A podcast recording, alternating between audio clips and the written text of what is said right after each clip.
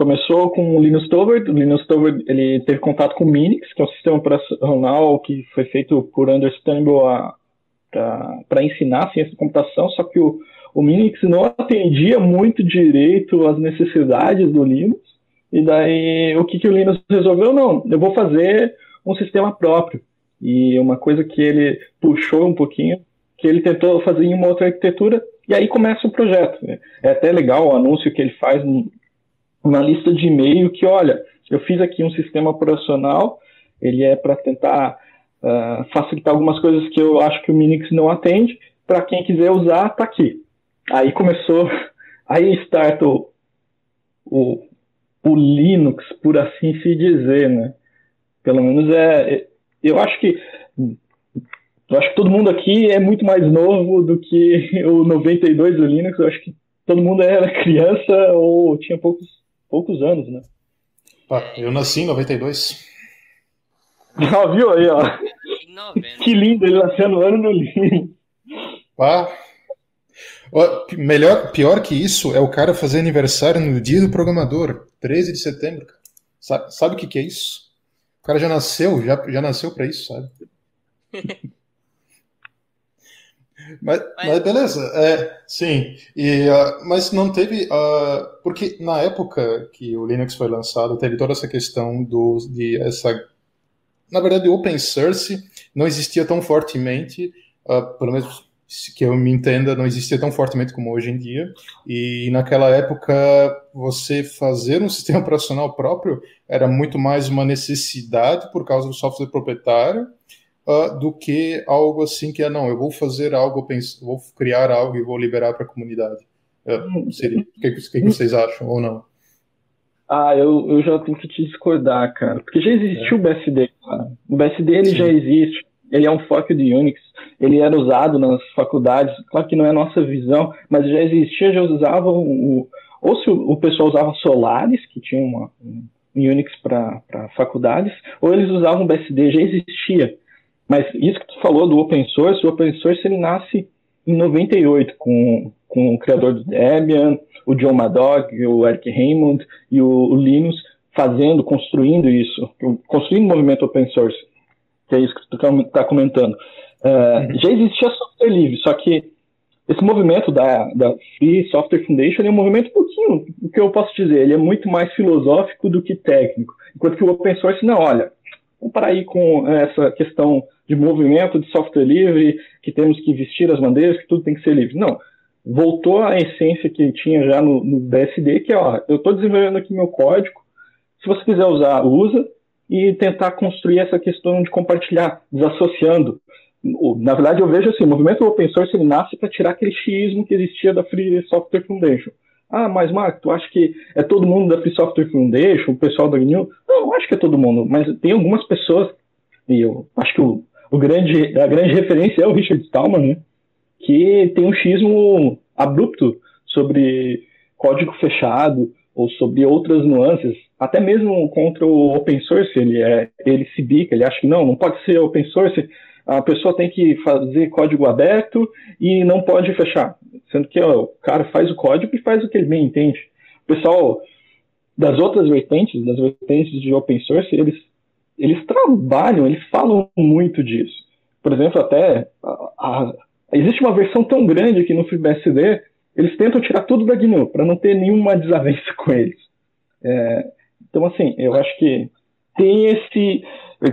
Tem, tem, tem, tem essa, essa nuance. Na verdade, eu, sei lá, eu vejo que uh, software livre ele já existia, código livre já existia. Só que em noventa e dois tu não tinha direito à internet. No Brasil, por exemplo, sei lá quando é que a internet chegou aqui.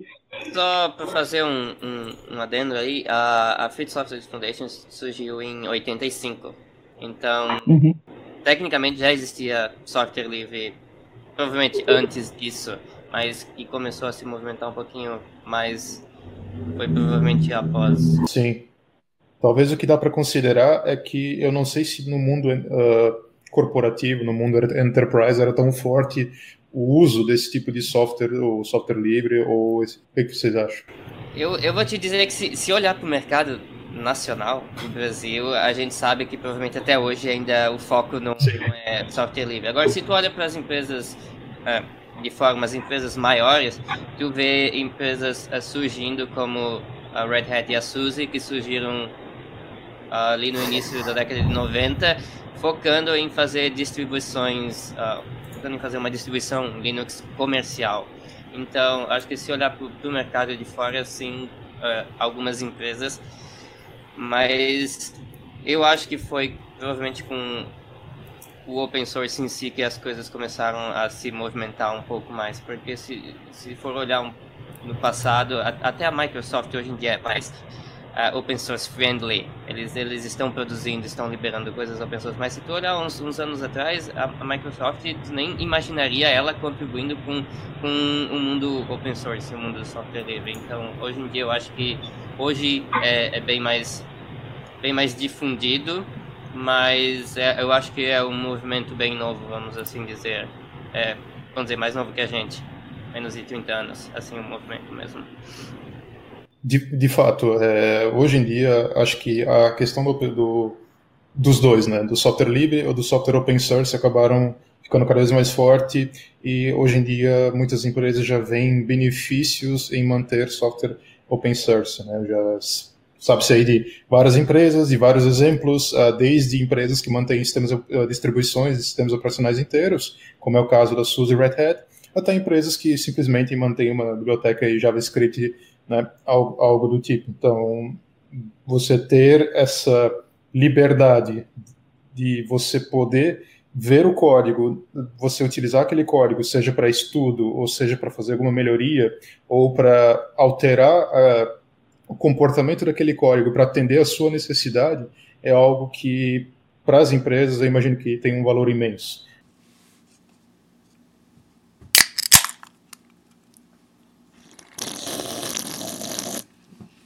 É, eu, eu, ve eu vejo isso, por exemplo, na, na Amazon.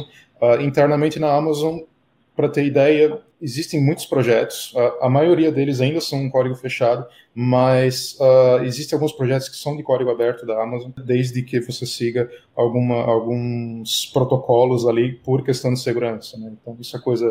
Uh, mas, seguindo isso, você consegue ali submeter... Posso utilizar um projeto open source fechado, né? Então, também, também é bem possível fazer isso ali. Mas uh, é interessante essa questão dos... A questão das distribuições... Eu, eu vejo assim, ah, beleza, existe o Linux, que é o kernel, ah, e existe essa, essa dúvida, talvez até muita gente que vai ouvir esse podcast até tenha essa dúvida, qual que seria exatamente a diferença entre o kernel e ah, uma distribuição, ou o que, que seria exatamente uma distribuição para vocês? Ah, bom, acho que eu posso falar um pouco sobre isso. Ah, basicamente, o que, que o kernel faz, ele gerencia os recursos da sua máquina. Então, tudo aquilo que você tem na sua máquina como hardware, A, a, o kernel basicamente ele provê mecanismos para que, a, que aplicações utilizem elas, né? Por exemplo, você não pode instalar o kernel Linux numa máquina e, ter, e sair configurando rede e esse, e esse tipo de coisa. Então, existem aplicações que vão de fato interagir com o kernel Linux e que vão setar essas configurações, digamos, a, a, de, de um modo simples para que você use. Então, basicamente, uma distribuição Linux é o kernel Linux junto com essas outras aplicações que, que de fato, a, a, a, fazem com que você consiga usar o seu, a, o seu computador de forma a, livre, digamos, né? Você usar a, essas, a, essas aplicações que configuram o hardware junto com o kernel, que é quem de fato gerencia esses recursos. Talvez, ou, digamos assim, uma analogia que a gente poderia fazer é o kernel ele ser uma interface, e cada driver ou cada implementação ser meio que uma implementação concreta dessa interface, e as aplicações utilizam, na verdade, a interface, não a implementação concreta. Então, uh, é mais uma forma, o kernel é mais uma abstração do hardware para as aplicações. Poderia ser dessa forma? Se pensar dessa forma, como eu estou dizendo? Eu acho, eu vou dar um, um exemplo que eu acho que é interessante para a definição de, de distribuição Linux. É, também o Max estava comentando, o Linux é o coração, é como se fosse a camada que interage com a parte de hardware. Mas não é só hardware, tem camadas de software que ele também faz. Principalmente, por exemplo, quesitos, alguns quesitos de criptografia e outras coisas. Mas um exemplo é, com somente o kernel do, do Linux, você acaba não conseguindo utilizar o equipamento com uma finalidade mais útil. tu precisa de outros programas, que daí, a, o, que vem, daí vem aquele nome do G N U Linux, que vem a, o conjunto de pacotes que a G N U entrega, que é o G N U Toolchains. Quer ver um exemplo muito simples? Se alguém já teve contato com Linux, já deve ter rodado o L S. Se olhar, o comando do L S, ele é da G N U. Uh, então, assim, é, uh, o que acontece? Esses outros programas, quando, a maioria, quando você está acessando no Shell e está executando, grande parte, quando você está executando GIMP, você está usando uh, programas que estão rodando em cima do Linux. E esses programas, eles são distribuídos, que é esse aspecto de distribuição.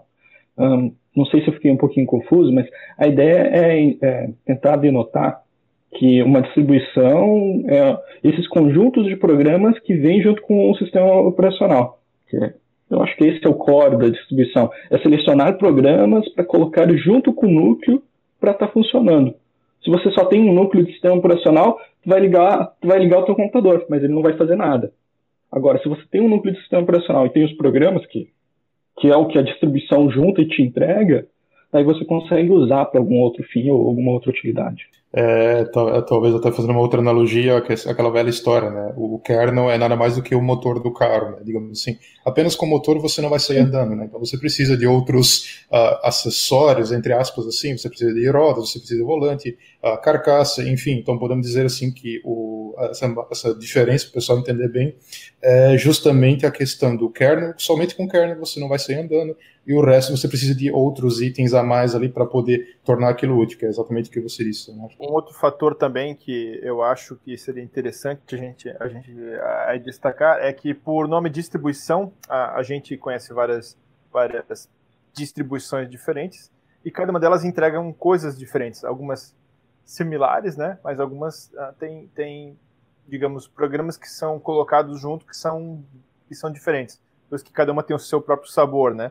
Algumas usam o seu, algumas usam o próprio GNOME como ambiente de desktop, outras usam o K D E, e sem falar de todos os outros programas de processador de texto, esse tipo de coisa, né? Então isso de fato é o que é o que muda com cada com cada distribuição, né?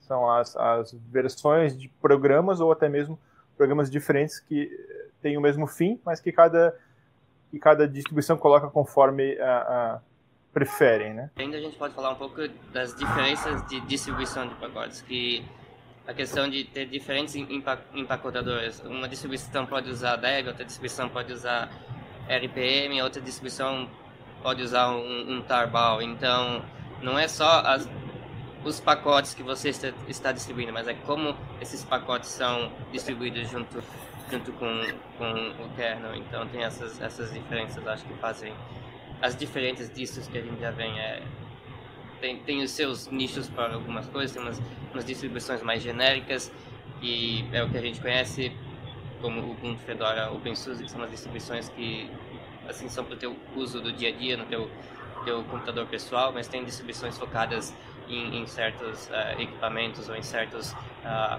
tipos de trabalho. Falando mais sobre uh, os tipos de, ou, ou melhor, as distribuições que existem, claro que existem várias, uh, todo dia surgem novas, mas sempre vão existir aquelas que são, uh, por assim dizer, mais populares. Bom, algumas que a gente pode citar, uh, pode ser, por exemplo, o Fedora, o Ubuntu, o OpenSUSE, Slackware, Debian, o Gentoo. É Gentoo ou Gentoo? Eu nunca sei como se fala. É, Gentoo. Gentoo. Essa é a pronúncia. Beleza. Também, tá, no Brasil, sim. Todo mundo acaba brasileirando os termos, é, isso é, é muito comum. Pra mim é Gentoo. Gentoo. Pior ainda. é, é, não, é, não é Linux Mint, é Linux Mint. É, começa essa guerra, né? Bom, mas uh, base... Mas, de fato, existem, uh, atualmente, pelo menos eu consigo enxergar isso, existem duas grandes linhas de distribuições no mercado que são mantidas, uh, seja por programadores, seja por empresas, uh, que são basicamente a linha ali do Debian e a linha do Red, ali do Red Hat, Fedora, CentOS, né? Então, eu vejo essas duas grandes linhas hoje de, sendo mais utilizadas, seja para aplicações enterprise ou empresas, tem muitas vezes até uh, pagam por suporte a essas distribuições, como é o caso do, do SUSE e do Red Hat Linux, certo? E no, no caso do Ubuntu ali com a Canonical também. Mas qual, qual que seria, assim, na opinião de vocês, por que que existem esses dois grandes grupos, ou talvez eles fizeram tanto sucesso? Seria pela comunidade? Seria pelas empresas que estão mantendo esse, essas distribuições? Ou pelos próprios usuários em, em si? Bom, vou então, eu acho, fazer uma fala sobre isso. Primeiro, é, a gente tem a questão das distribuições por... O que leva uma pessoa a usar uma distribuição Linux? Né? Tem, eu acho que esse é um, é um ponto muito chave. E também temos que levantar a questão por que que leva alguém a apoiar o a, ao desenvolvimento de um software de código aberto, seja de código fechado. Então tem muitas nuances sobre isso. Eu acho que uh, a utilização, um dos motivos da, da utilização e expansão, já que eu vim para puxar um, mais um pouco da... essa questão de distribuições que não são tão... que são usadas, mas que são, que são menos amigáveis, que nem o Debian, muito se vê é, por causa de filosofias ou motivações das pessoas. Uh, o Debian, ele vem com uma proposta de tentar ser o mais, uh, com mais com código aberto possível. Não que o Fedora não tenha isso também, o Fedora também tem, tem uma linha totalmente focada nisso, só que a comunidade do Debian acaba tendo essa, essa visão, esse norte, tem esse norte para estar tá construindo e chamando as pessoas. E assim, é muito de gosto. Ser bem sincero, é, é, muitas das coisas é, é gosto. Gosto no sentido que, ah, eu prefiro meu empacotador, meus comandos para estar tá instalando. Existem também algumas características de, de que já, muitas delas não, não existem mais, mas existiam características de formas onde os arquivos eram configurados. É, por exemplo, a configuração do programa do Apache no na Red Hat é totalmente diferente da forma que é feito no, no SUSE, que também é diferente da forma do Debian, e cada pessoa, ah, não, da minha forma com que é configurado o Apache é mais fácil. Então tem alguns aspectos nesse sentido. E, e assim, eu acho que o que me levaria a escolher entre usar um Debian, usar um Fedora, uma parte é a comunidade, que também tem esse apelo, né? Por exemplo, eu, eu comecei a usar Linux, foi com o Slackware Linux. E uma, qual foi a minha referência? Tinha um, um profissional muito experiente, que entendia de Linux, entendia não somente de Linux, mas entendia de informática de forma geral. E ele chegou e falou, olha, tá aqui o, Linux, o C D... eu te ajudo a instalar. Ele fez todo um acompanhamento e me apoiou no meu desenvolvimento pessoal e profissional para mim estar usando Linux. Por esse motivo eu tive um apelo muito bom e gostei muito de usar Slackware por uma fase no meu período profissional. Então assim, tem muito também dessa questão da comunidade. Às vezes aquilo lá, tu tem um amigo que entende daquilo, gosta daquilo e vende aquela ideia para você. Nem sempre é a melhor opção, mas vende aquilo lá e as pessoas começam a usar. Também tem aquela questão de marketing, né? O inesquecível C D do Ubuntu distribuído. É, ah, tipo, você ia em qualquer evento de tecnologia, vinha lá o C D do Ubuntu, toma. Daí também tem essa parte de marketing, essa parte de divulgação, mas é muito as pessoas, uh, você tem alguém no seu círculo de, de amigos que entenda de Linux, que entenda de tecnologia e te conduza, te apoia a conduzir e a estar usando. E de repente tu está usando e está falando bem também. Claro, é, tem-se muito esse flameware, né, que é a guerra entre as distribuições. Não, a, a configuração do meu Apache é melhor, é mais bonita. Ah, não, mas a minha configuração é menos linhas. Mas que tudo, é, tudo por fim, tu coloca um programa Apache que está hospedando aí algum, algum software. Não sei se eu consegui explanar um pouquinho, mas eu acho que é, é um aspecto interessante. O que vocês acham também aí sobre essa questão de por que que alguém... acaba optando em usar uma distribuição? Olha, ah. eu, eu vou dizer que, no meu caso, eu uso eu usaria qualquer coisa que tenha a GNOME. Não faço muita questão do, do que está por, por baixo, mas uh, eu, eu, eu uso, geralmente, uh, Ubuntu ou Fedora, e particularmente é porque... vamos dizer, eu instalo e funciona. Eu quero algo que funcione. Eu não quero perder tempo configurando, me, me estressando em instalar o, o Arch Linux, porque tem que ser tudo manual. Não, eu só quero um botãozinho, é next, next, finish.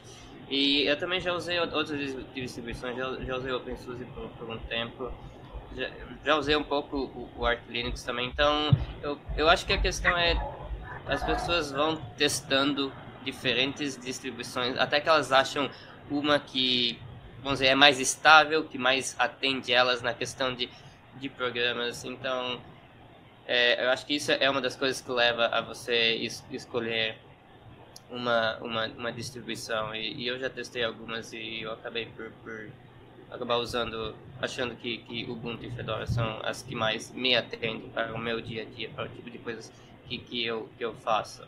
Ah, bom, eu posso também falar um caso. Ah, eu usei por, por algum tempo o Slackware, eu estava até feliz com ele, né? Mas aí teve uma vez que eu acabei escrevendo um patch pro, pro kernel Linux e eu, eu mandei para a lista de, de e-mails. Mas como o Slackware ele tende a ser bem estável, então as, as versões dos softwares que ele, que ele distribui são, são mais antigas. E aí na época eu lembro que eu, que eu acabei mandando esse patch por e-mail e aí disseram que tinha um, tinha um warning nesse meu código C. E eu não vi esse warning porque o meu G C C era bem mais antigo. E aí na época esse patch foi para um engenheiro da Red Hat, e aí depois... Depois da, desse acontecido, eu comecei a usar Fedora, usei por bastante tempo Fedora, e aí como ele, o Fedora acaba, se, acaba incorporando versões novas com muito mais frequência, software, eu acabei usando ele por bastante tempo, até que, até que agora eu estou usando o, o, o OpenSUSE Tumbleweed, que é Rolling Release, e para mim nunca tive problema com ele. Uh, tive uma vez, mas aí era, era um Era um problema de kernel, não era com propriamente algum problema de empacotamento nem nada do tipo. E acabei usando o Tumbleweed porque justamente uh, versões novas de, de pacotes elas saem o tempo todo. Então toda semana tem dois ou três snapshots novos com versões muito, muito recentes de, de, de pacotes que vão sendo aí, aí, aí liberados. E também o próprio OpenSUSE tem um uma boa gama de testes antes de fazer qualquer snapshot que eles, que eles acabam soltando, né? Então esse foi um dos motivos meus, pra, pelo menos de, de trocar de distro, porque justamente os softwares que vinham com o Slackware na, na época eram, eram mais estáveis, mas aí aquilo que tende a ser mais estável acaba sendo mais antigo, dependendo de, depende da sua funcionalidade, né? Se você precisa de algo mais, mais recente, com mais funcionalidades, aí que você precisa migrar para algo que é atualiza com mais frequência, né? Tu comentou um tema que é, que é bem interessante, que tu falou sobre que você usa uma distribuição que é rolling release. Isso também é, eu acho que é interessante a gente comentar, né? Que, uh, antigamente era muito comum as distribuições com versionamentos em cima de número, né? Ah, eu uso o Debian cinco, eu uso o Debian seis, eu uso o Debian sete, eu uso o Debian oito. E existem algumas distribuições que já vêm com uma proposta diferente. Em vez de uma numeração, eles vão saindo as correções e as atualizações e você vai instalando e vai utilizando. O Gentoo, ele começou com isso, ele nasce nesse formato de rolling release. Eles vão colocando as fontes, né? E uma coisa que é interessante do Gentoo é a proposta de você compilar os seus programas para estar tá utilizando, e você já usando o upstream das coisas. O Arch Linux também tem uma puxada a sempre estar tá usando, o desenvolvedor fez o programa, ele já é entregar, né? Acho que é interessante ter, ter, ter também essa ramificação. Você está numa distribuição rolling release e uma distribuição que, não, que, é, que tem versionamentos, que às vezes o enfoque é estabilidade, né? Essa, sim, essa questão da, da, de pacotes mais atualizados, isso cai muito na necessidade da pessoa que está utilizando, pelo menos eu imagino, eu penso dessa forma, porque ah, uma coisa é, por exemplo, ah, beleza, eu sou o desenvolvedor, eu quero sempre utilizar as últimas versões de todas as bibliotecas, ah, porque eu sou desenvolvedor, então eu preciso sempre utilizar essas versões atualizadas. Só que a pessoa está fadada a possíveis falhas do tipo conflitos, ah, coisas que podem dar errado por causa justamente dessa, desse versionamento. E, muitas, e daí vem aquela questão, tem, eu pelo menos conheço algumas distribuições que fazem o seguinte, eles têm a opção do rolling release, e, mas ainda assim mantém as, as versões, uh, digamos assim, as, as versionamento sazonal, onde eles liberam uma versão a cada X tempo, e nessa versão ela tem lá todo um conjunto de bibliotecas, todo um, um conjunto de arquivos onde uh, aquilo ali foi, foi fortemente testado e, de, de modo geral, uh, é para apresentar poucas ou nenhuma falha, certo?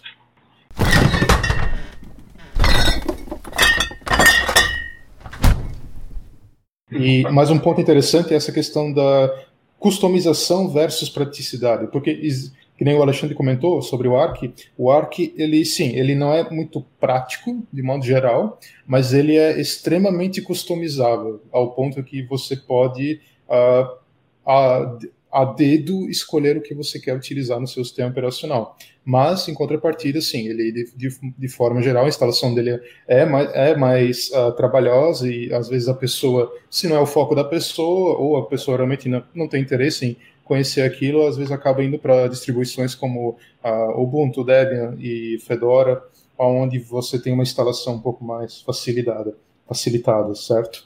Continuando aqui no nosso, uh, nos nossos pontos, no nosso podcast, eu, eu acredito que a gente pode começar a falar, então, algumas coisas que são específicas de cada distribuição, ou quais que seriam as principais diferenças. Uma das coisas que eu vejo que é diferente no caso do, do Fedora é a parte da comunidade, a, a questão de licenças de software que são distribuídos junto com o Fedora. Tem uma, uma restrição bem grande. Tu pode ter uma licença open source e essa licença open source não ser compatível com as licenças aceitas pelo Fedora e o teu software não, não vai ser distribuído. Então, eu vejo que às vezes para algumas finalidades pode ser complicado usar o Fedora. Querendo usar com placas de vídeo, vídeo NVIDIA, pode ser um, um, dá um pouquinho mais de dor de cabeça do que usar alguma outra distribuição. E também tem a questão do, do, do empacotamento que eu mencionei antes, que no caso do Fedora tem é usado R T M, então é uma distribuição que puxa bem mais pro lado da, da Red Hat e, e da Red Hat Enterprise Linux. E muitas coisas que eu sei, até onde eu sei, muitas coisas são testadas primeiro no Fedora, depois de várias, várias iterações elas acabam entrando no, no Enterprise Linux. Então essa é uma das coisas que também acontece pelo fato de ser um, um ecossistema bem, bem similar. E...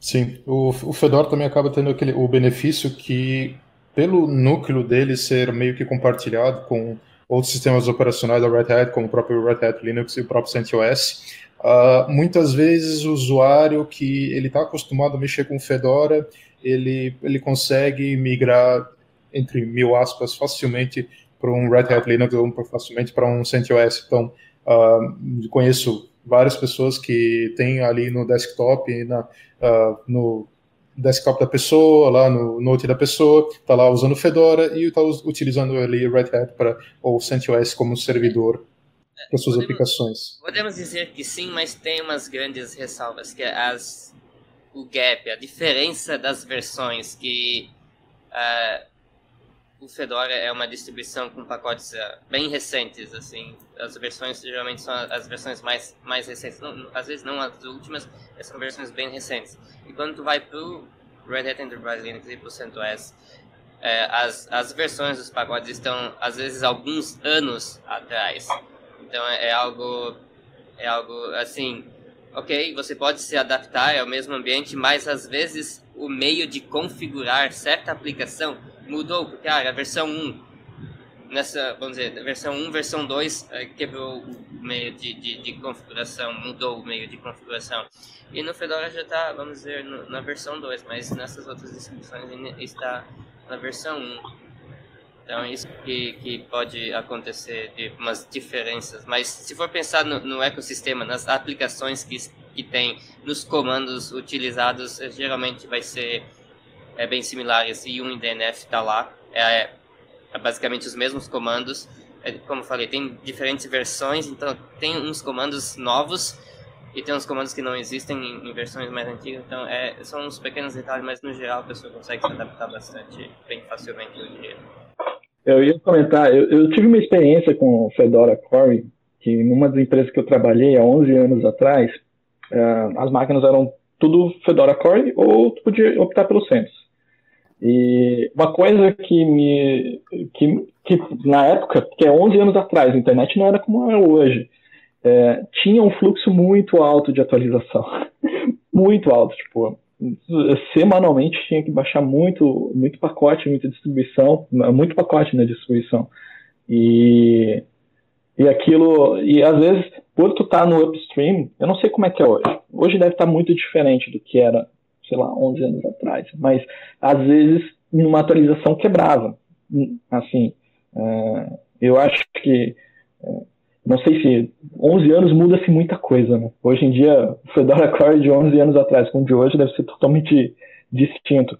Mas é uma característica que, que tinha na época, que eu lembro que não me deixava atraído por, por distribuições que tendiam muito upstream, porque se tinha muito fluxo de atualização e eu não tinha internet como é hoje, né?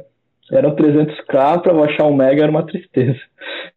É, mas, é, mas é interessante notar essa diferença entre distribuições que o foco é o desktop, é o usuário comum, e distribuições que o foco é servidor, é estabilidade, porque basicamente o servidor não, não, nunca pode quebrar, né? Então, eu, eu diria que nesse caso, para servidor, eu, eu procuraria uma distribuição extremamente estável, tipo usar o CentOS, uma distribuição que já está ali, foi testada bastante, essa versão aqui... Até sair uma outra versão, costuma, costuma demorar algum tempo, muito melhor do que, vamos dizer, botar um Ubuntu no servidor, ou um Arch Linux no servidor.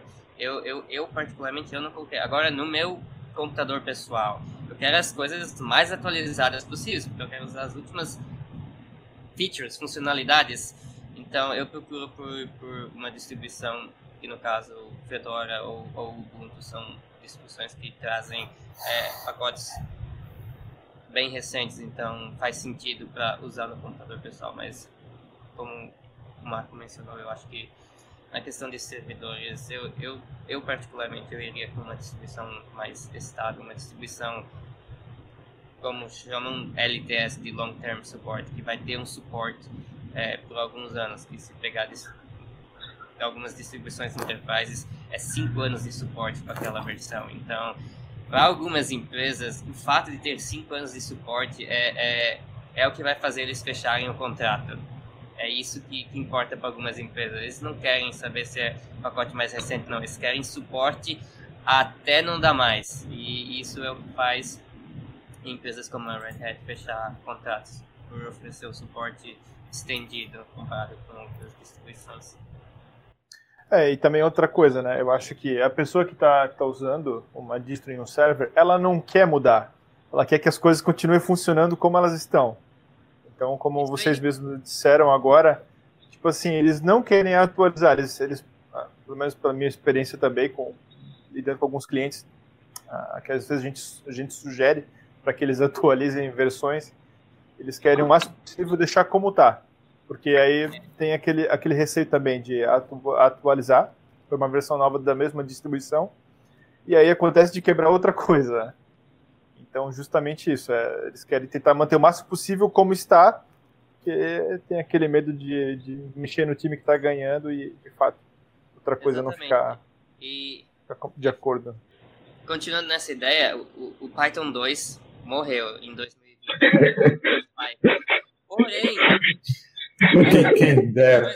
Que Python dois vai sobreviver por mais cinco anos em alguns servidores com pessoas rodando código Python dois. Então, tem um lado bom e tem um lado ruim. Para mim, eu, eu acho que é um, é um pouco assustador tu entrar numa empresa e descobrir que eles ainda tem um, um servidor lá rodando Python dois com umas apps mega antigas, cheia de falha de segurança. Então, tem um lado bom e tem um lado ruim. É mais segurança na questão assim de estabilidade para a empresa, mas que traz insegurança na questão de segurança mesmo. Tipo, você está aberto a, a possíveis falhas que foram corrigidas em versões mais, mais recentes. E a gente sabe que existem certas falhas que tem backport para versões antigas, que a, essa, essa é, é mandado um, um, um, uma nova versão daquela versão antiga para atualizar. Então, é, um, às vezes, um, uma falha de segurança tão grande que tem que atualizar basicamente praticamente tudo que tem, ou tem umas falhas menores, essa falha aqui ok, E daí tu acaba perdendo essa, essa, essa tipo, tu ganha na estabilidade, mas tu perde na segurança. Então isso é algo que tem que avaliar bastante. Acho que ficar com um servidor sem atualizar ele por vários anos é, é algo é, muito, muito fora do comum. E, e com a mudança ali para cloud e, e Kubernetes e tudo mais, containers, é muito mais fácil tu se livrar dos servidores que ficam lá com uptime de três anos. Então tá bem mais diferente, acho, hoje em dia. Mas a gente ainda, nem todo mundo tá nessa migração para containers, ainda tem muita gente usando é, computadores físicos ou máquinas virtuais com instalação e tal. Então acho que a tendência é, é isso diminuir no futuro. De fato, eu acho que essa, essa questão, quando você vai com o mundo enterprise, onde você tem, por exemplo, uma situação onde você tem que atualizar o sistema operacional, eu imagino que qualquer empresa vai ter muito mais problema antes de precisar de, ou antes de uh, poder atualizar o sistema operacional, porque às vezes tem uma, às vezes tem uma equipe lá que não é muito bem gerenciada, a equipe está sobre, tá com sobrecarga, ou às vezes a, a equipe, ah, beleza, vamos, vamos fazer essa migração, uh, mas precisa ser feito de uma forma totalmente transparente para o usuário, para o usuário daquele, da, daquele sistema operacional, o usuário que estava utilizando aquilo. E isso, de, de forma geral, demanda um conhecimento, às vezes, técnico um pouco grande, porque não é algo tão simples de se fazer. Porque tem coisa aí que é, é aquela velha história, né? Tu tem um servidor patch, tu fez aquela configuração uma vez, nunca, nunca documentou porcaria nenhuma, e tá, e agora? Eu preciso mexer, na, eu preciso mexer nisso aqui. Como é que eu faço? O que que tá rodando nisso aqui? Onde é que eu posso mexer? Sabe? É, isso é um problema grave, essa, essa questão de migração, porque se não... Se não atualizar, vai, come- vai começar a ter muita, muito problema de segurança e vai chegar aí num ponto que o cara muitas vezes só vai mexer quando alguma dessas falhas de segurança uh, bater, no bol- bater ali no bolso do, do, do dono da empresa ou algo do tipo. E eu acho que eu, eu sou meio que a minoria aqui, eu sou, eu sou mais de infra e de segurança, mas é aquela disputa clássica entre operação e desenvolvimento, o que quer colocar o software novo. Ou, por exemplo, a gente de infra que quer, tem um pouco de resistência por atualizar, porque às vezes o pessoal não testa. Ó, oh, tá aqui o servidor com a versão nova, por favor, testa, valida. E o pessoal tá todo atolado de trabalho que não consegue testar. Então, assim, é, é, é um pouco complicado. O que, eu, o que denota muito é a maturação da empresa. Tem muita empresa que tá correndo para sobreviver, tá afogada. Tá, tem, tá afogada em trabalho, falta gente, a gente... É, É, é, é de T I, sabe que falta gente com profissional com, com qualidade. Isso é, eu acho, pelo menos essa é a minha visão. Tem vaga? Tem, mas tem vaga para profissional de qualidade. A gente tem, tem essa necessidade. Só que está sempre muito atarefado, muito atrelado. E às vezes o tempo para você testar o software num, numa empresa pequena, numa versão nova do sistema operacional, é inviável, porque o cara está em outros projetos. Tem lá o comercial pedindo o R O I ou a entrega, e daí não dá.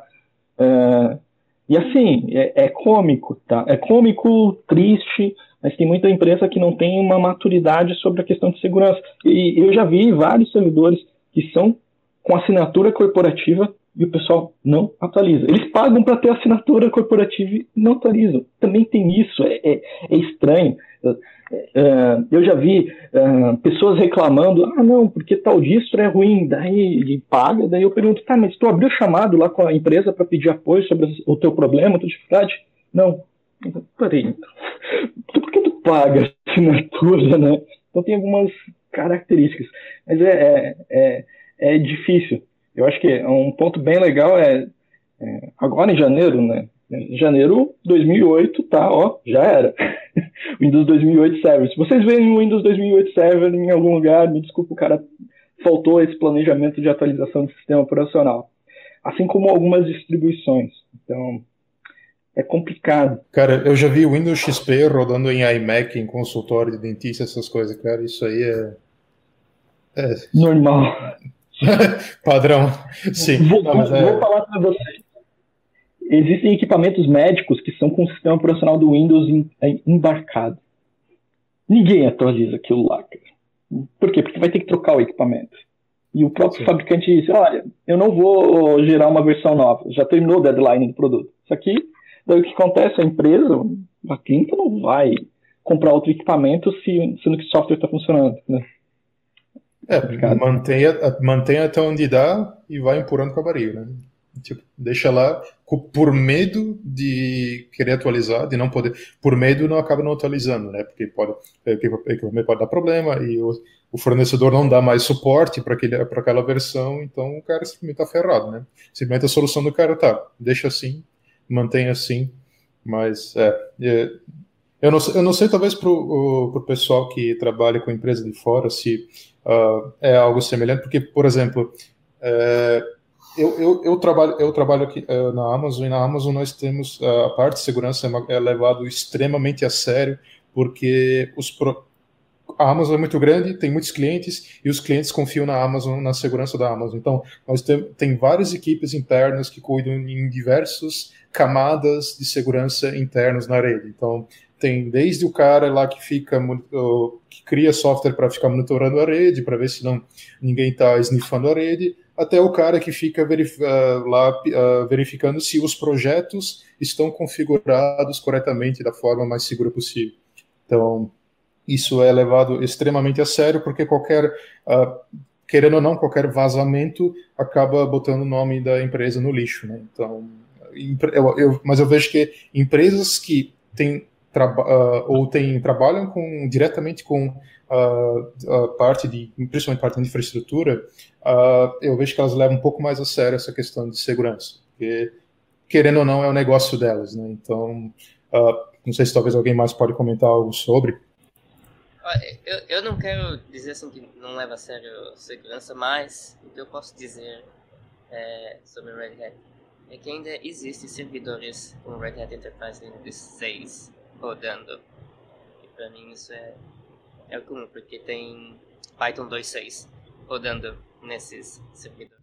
Então, é só o que eu posso falar, é, é, mas a, a, a migração está sendo feita para OpenShift, então muita gente está migrando muitos dos serviços, tudo para OpenShift, então com OpenShift o negócio é um pouco diferente, porque as aplicações são atualizadas mais frequentemente, é mais fácil de manter uma aplicação rodando um OpenShift do Kubernetes do que manter um servidor rodando com vários serviços. Então essa, essa migração está sendo feita. É, do ponto de vista da, da SUSE, uh, eu trabalho na SUSE, então um vira e mexe eu vejo o pessoal conversar nas, em listas internas sobre algum kernel que está com alguma, alguma versão de embargo, né? Ou seja, saiu alguma vulnerabilidade nova da Intel, né? Fala Intel porque é o que a gente andou vendo ultimamente, né? Sim. É, é, e aí a gente vê que existem repositórios privados lá que somente algumas pessoas têm, têm acesso. E creio que também existam listas privadas, eu acho que tanto a Amazon quanto o Red Hat tem pessoas que acabam interagindo nessas listas privadas também. E aí sim, cada vez que alguma, que alguma, alguma falha dessa vem a público, a, a SUSE já acaba a, liberando a atualização para todos os kernels su, suportados. Desde o SUSE Enterprise onze, que é um bem antigo, até o último agora. Então, no dia que essa, que essa falha ela é, vinda, que ela é mostrada a público, a SUSE também já tem todos os... A, já, já tem a, a atualização para todos os, os kernels, né? E aí, então, esse branch de, de embargo, ele acaba sendo feito merge, né? Para uma atualização de emergência de, de kernel, né? No caso, não só kernel, mas a gente fala de, de kernel porque é o que o está acontecendo bastante recente com as falhas da Intel, né? Mas a SUSE, sim, eles são bem preocupados também com esse tipo de coisa, e tanto de, outro, de outros pacotes também, seja K V M, Q E M U e outras coisas que são bem críticas para algum, alguns clientes, né? Sim, eles... E aí também esses patches do SUSE, eles acabam entrando no OpenSUSE. É, na mesma, creio que no mesmo dia, lá na mesma hora que esses patches são, dis... são disponibilizados para o SUSE Enterprise, eles também já são disponibilizados para o OpenSUSE, né? Então, sim, existe essa, essa preocupação também do lado da, da SUSE. Eu acho que com, tanto quanto outros grandes players de, de Linux, como vocês estão falando agora, né?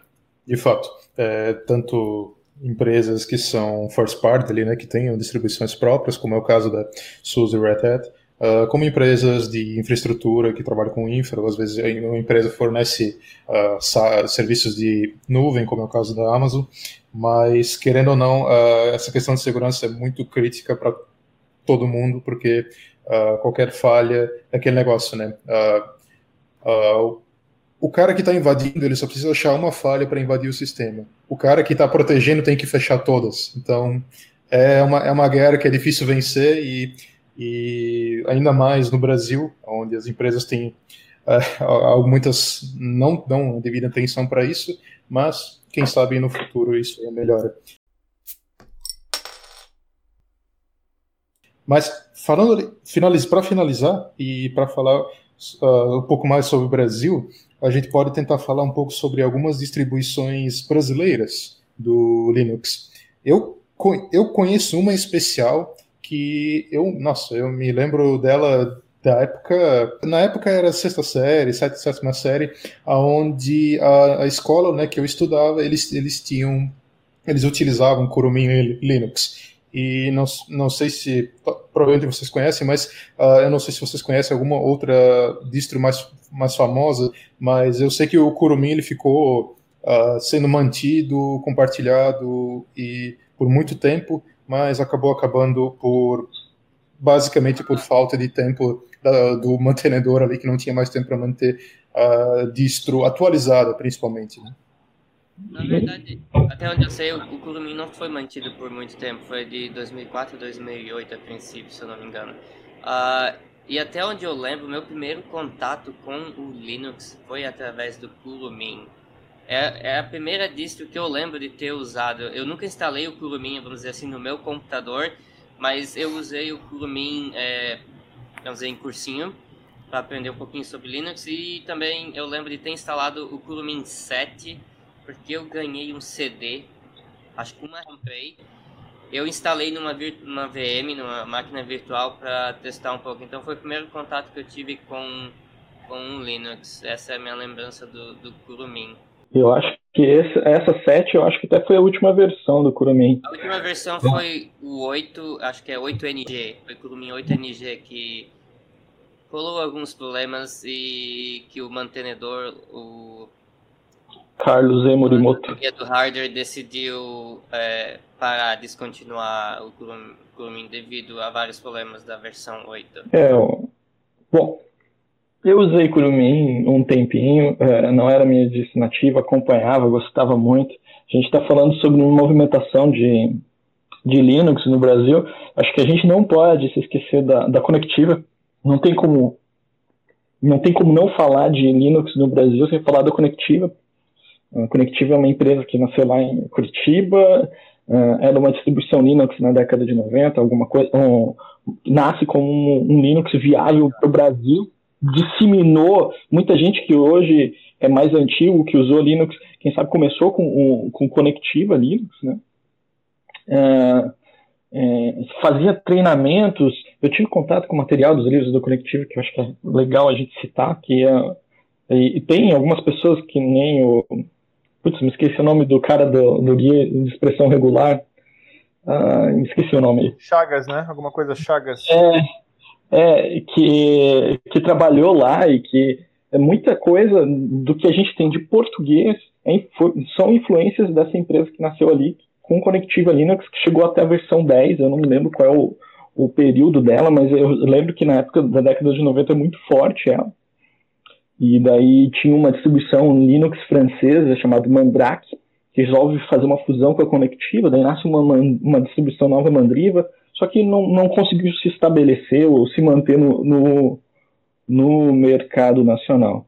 E daí depois vem o, o Kurumin, que o pessoal comentou, que eu lembro que teve uma edição do Kurumin que era muito legal, que a gente é acostumado com esse disco de C D ROM um tamanho normal, mas eles fizeram um disco menorzinho que vinha com Linux, não sei se alguém lembra, ou teve contato com isso, que era um discozinho pequenininho, que servia que vinha com Linux, com o Kurumin, que era fenomenal.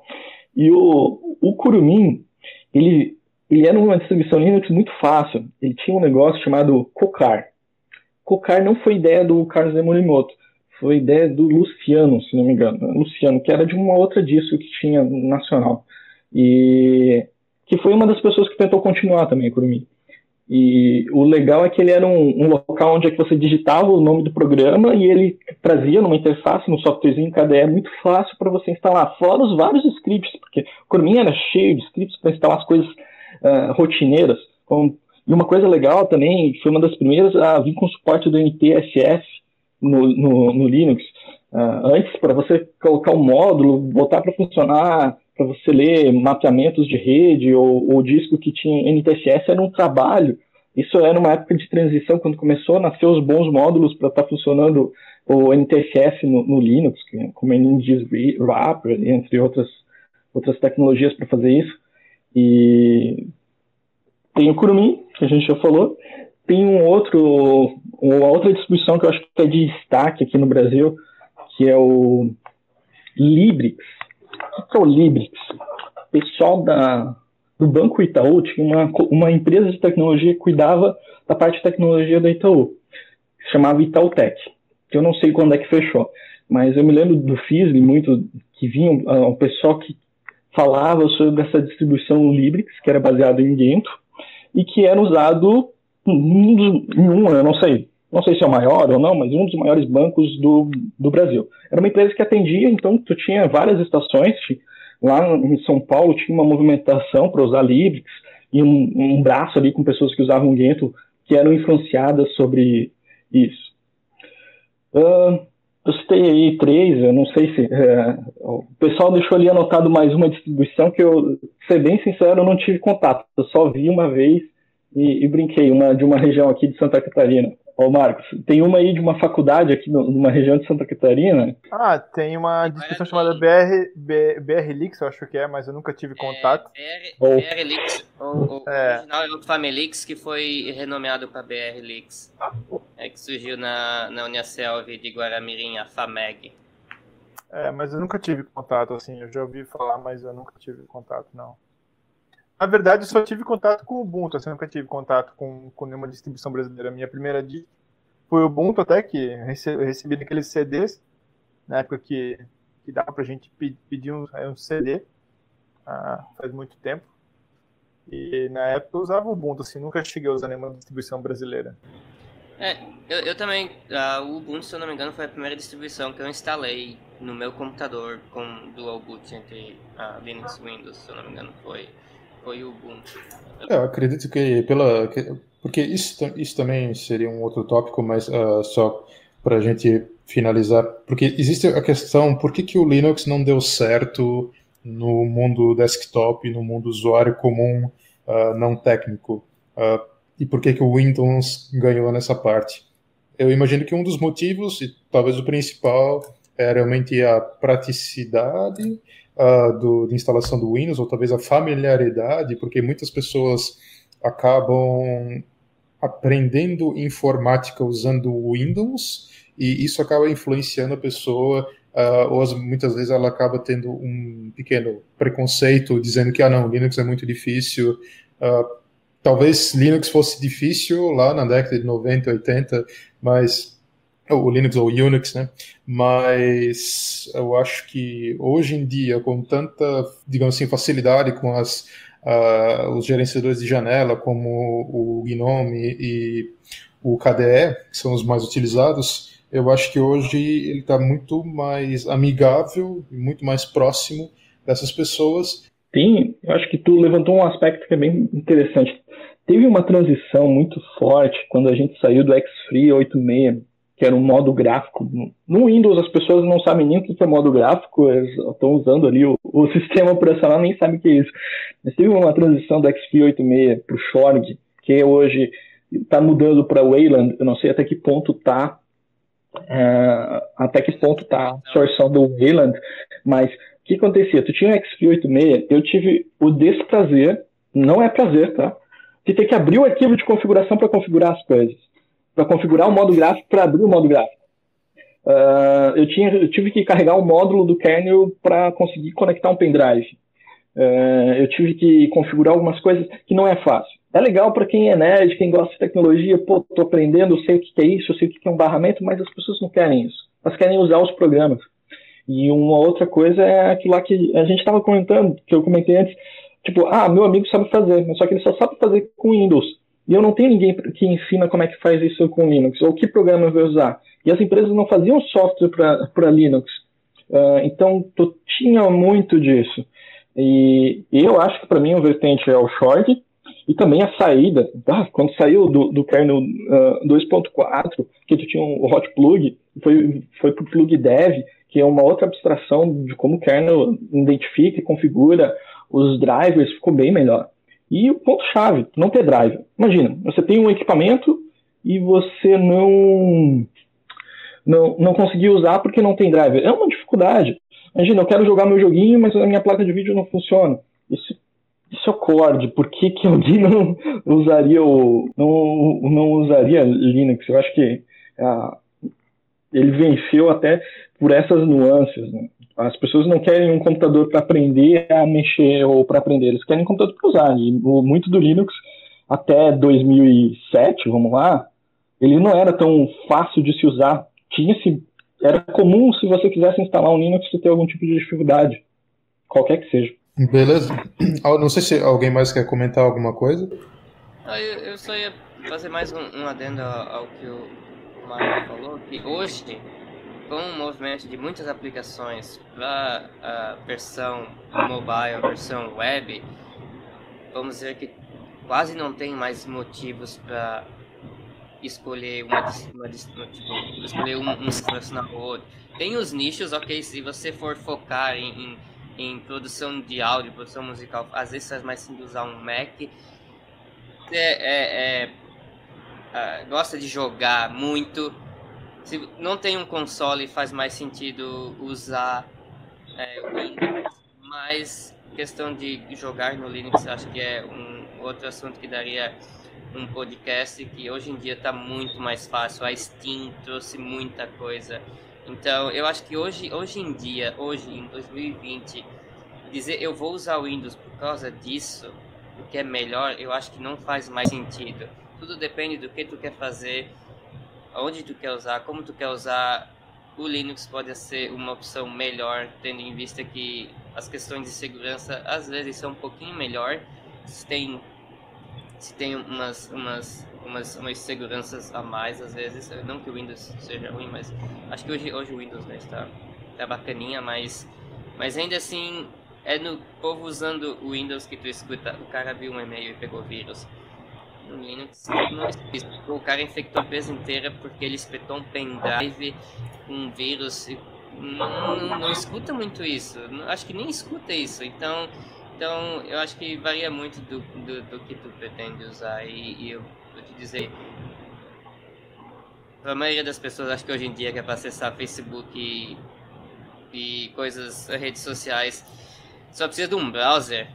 Pode ser uma batata rodando um browser que, que vai resolver, então não faz muito... Hoje em dia o pessoal usa o celular para isso, né? Então... Exatamente, exatamente. Muita gente, na verdade, migrou do computador para o celular. Sim. Uh, Mar- Marcos, queres fazer alguma última, algumas últimas considerações? Então, uh, sobre por que, que não deu certo. Então, hoje, hoje em dia eu escuto algum, alguns...